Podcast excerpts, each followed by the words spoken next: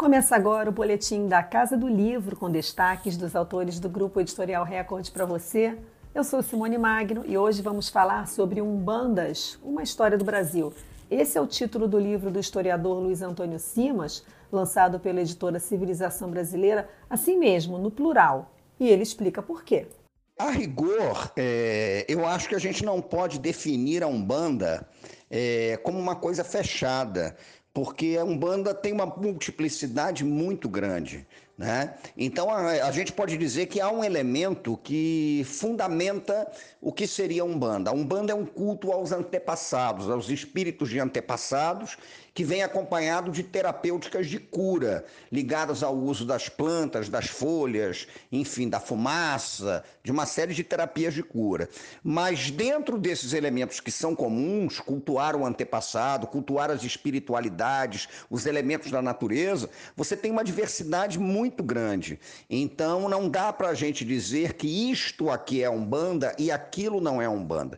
Então a gente tem no Brasil inteiro cultos que se autorreferenciam como umbandas, do Pará ao Rio Grande do Sul, né? Então eu parto do princípio de que a Umbanda é uma experiência plural, portanto, prefiro falar em umbandas, e que essa experiência plural, ela bebe muito na fonte de cultos indígenas, ela bebe muito na fonte de cultos africanos, sobretudo dos bantos, né, que vem daquela região ali do Congo, Angola, aqui no Brasil, também dos iorubás que cultuam orixás.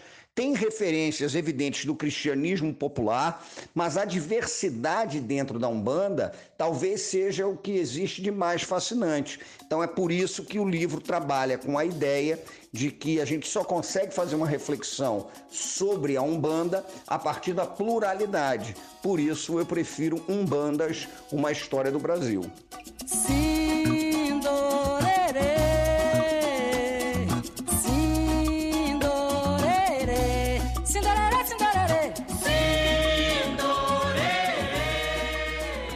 Carioca, mestre em História Social pela Universidade Federal do Rio de Janeiro e professor de História no ensino médio, Luiz Antônio Simas se vale também de sua própria história para recontar a do país à luz das umbandas. Ele que frequenta terreiros desde pequeno é babalaô no culto de Ifá e neto de uma alagoana criada em Pernambuco e que se mudou para o Rio de Janeiro carregando suas crenças e ritos, analisa no livro essa diversidade que se manifesta nas várias umbandas existentes de norte a sul. O livro ele se referencia na história, então ele debate, dialoga muito com a historiografia, né? O livro começa lá no século XVI, falando dos autores que trabalharam com uma documentação do Santo Ofício da Inquisição, que já registra alguns elementos das espiritualidades indígenas, que, a meu ver, vão ser reconfigurados ao longo dos tempos e vão fazer parte da Umbanda. O livro fala da historiografia que trabalha com os calundus do século XVIII, ritos bantos, né, que a gente encontra no Brasil colonial. Ele debate, então, com a história, ele debate com a historiografia. Mas, ao mesmo tempo, ele é um livro que cruza também com a memorialística. Então, ele acaba sendo também um livro de memórias, porque eu nasci dentro de um terreno, né? Eu sou neto de uma Yalorixá, de uma mãe de santo, que tinha uma casa aberta que era até muito famosa no Rio de Janeiro, na Baixada Fluminense, no Jardim Nova Era, em Nova Iguaçu.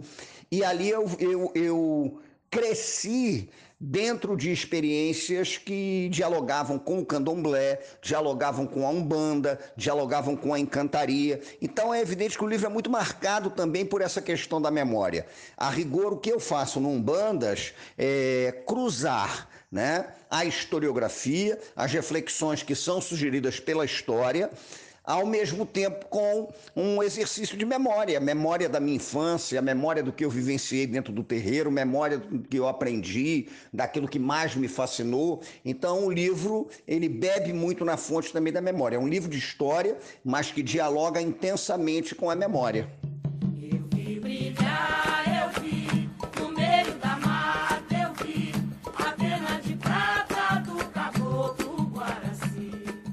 Em uma narrativa acessível, Umbandas, uma história do Brasil, traz os primeiros registros fonográficos da palavra umbanda, a origem dos nossos patuais, qual a diferença entre eles e os amuletos e de que forma rituais da umbanda fazem parte do nosso dia a dia sem que nos demos conta.